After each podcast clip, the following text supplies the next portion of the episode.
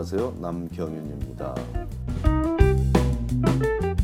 미국에서 의대 보내기 오늘은 그 19번째 시간으로 현 사이클에 의대에 지원했던 학생들이 5월 지금 현재 해야 할 일에 대해서 알아보겠습니다.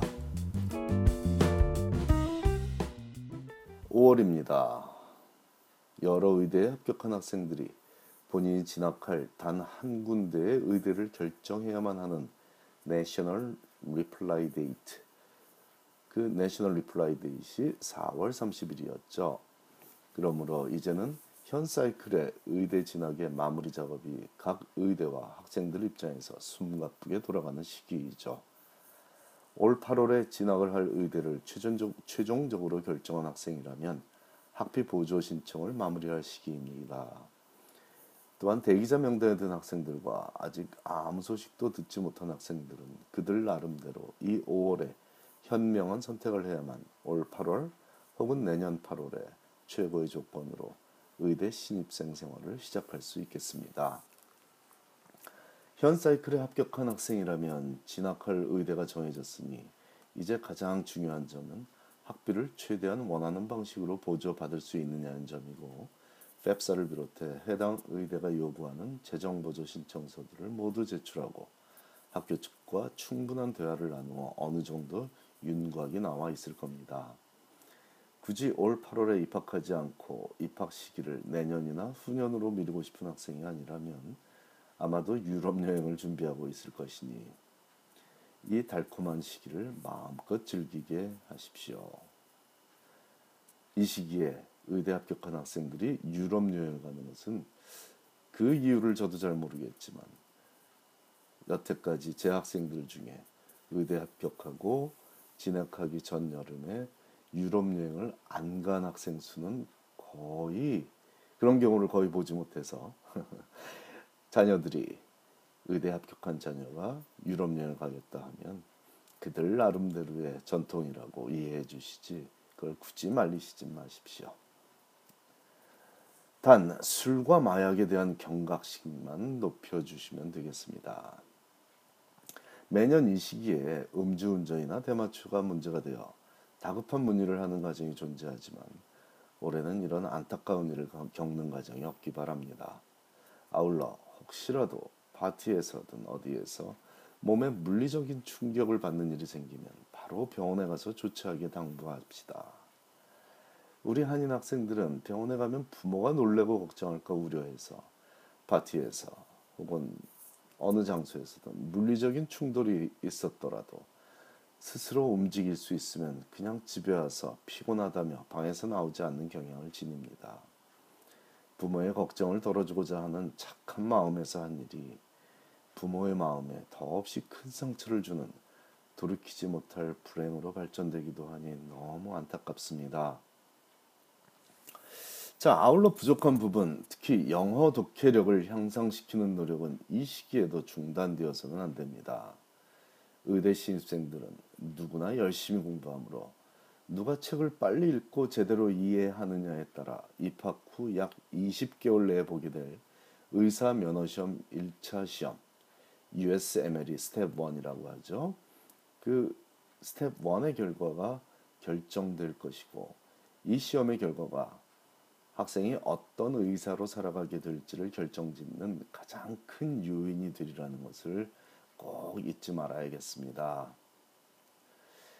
대기자 명단에 온라인 학생이라면 이제부터 의대에서 오는 연락에 온 신경을 써야 합니다. 전화를 제대로 못 받을 처지라면 음성 메시지 확인을 정기적으로 해야만 하고 아무리 바빠도 이메일 확인에 게을러서는 안 됩니다.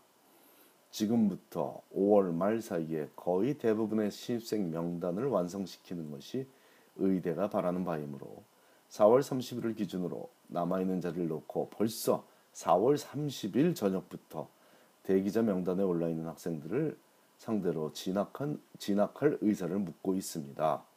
휴대전화로 밤 10시에도 전화가 올 수 있죠. 우리 학교에 오겠냐는 질문에 정확하게 답을 해주게 하십시오. 물론 제도적으로 5일 내에 답을 해주면 됩니다. 여러 곳의 의대의 대기자 명단에 오른 학생은 본인이 가장 원하지 않는 의대에서 5월 2일에 합격 전화를 받고 가겠다고 했으나 5월 9일에 원하는 의대에서 합격 전화를 받는 경우를 고민합니다. 하지만 그런 일은 거의 발생하지 않습니다. 4월 30일이 지난 상태에서 의대가 학생을 합격시키면 그 학생에 대한 정보를 다른 모든 의대와 공유하게 하는 제도가 존재하기 때문이죠. 5월에 대기 명단에 속한 학생들을 대상으로 발생할 수 있는 그런 혼란을 방지하기 위해 의대들의 자구책입니다. 합격해도 안 갈 학교는 대기자 명단에 올랐을 때 벌써 정중히 거절을 했어야 하는 이유입니다. 특히 우선 대기자 명단에 든 학생이라면 그 학교에 진학할 가능성이 상당히 높으며 그중 강한 진학 의지를 미리 밝힌 학생이라면 이미 8월 4월 말에 학비 보조 신청을 하라는 통보를 받았을 것이므로 서둘러서 진행하기 바랍니다. 신체 검사도 미리 해두라고 연락이 왔을 겁니다. 5월이 되면 합격 통보에 5일 내에 답이 없으면 합격을 거절하는 것으로 간주하게끔 규정이 잡혀 있음을 명심하고 대처해야 하겠습니다. 일반적으로는 15일간의 시간을 줍니다만 지금은 5일 이내에 답을 해줘야 됩니다. 5월 2일에 합격 통지를 받은 학생의 기쁜 목소리를 올해도 들었습니다. 이래서 의대 진학은 끝까지 긴장을 늦추지 못하는 피를 말리는 긴 싸움이라고 하는 것입니다. 아직도 5월 말까지는 기쁜 소식을 듣는 학생들이 많이 나올 겁니다. 아니, 심한 경우에는 입학식 바로 일주일 전 8월 초에도 마지막 순간에도 대기자 명단에서 진학을 하겠냐고 문의가 올 수도 있습니다. 물론 그것만을 기준으로 계획을 삼으면 안 되겠습니다만 적어도 5월 말까지는 연락이 올 수 있다는 것은 꼭 기억하시기 바랍니다. 아직 대기자 명단에도 오르지 못한 학생이라면 한 달 후에 시작되는 다음 사이클에 지원할 것인지를 결정해야만 하는 중요한 시기입니다. 누구나 실패할 수 있지만 그 다음에 어떻게 대처하느냐에 따라 최종 승자가 될 것인지 아니면 영원한 패자가 될지가 결정되죠. 부족한 점이 무엇인지를 정확히 판단하고 어떻게 보완할 수 있는지를 알아야 재도전의 의미가 있습니다.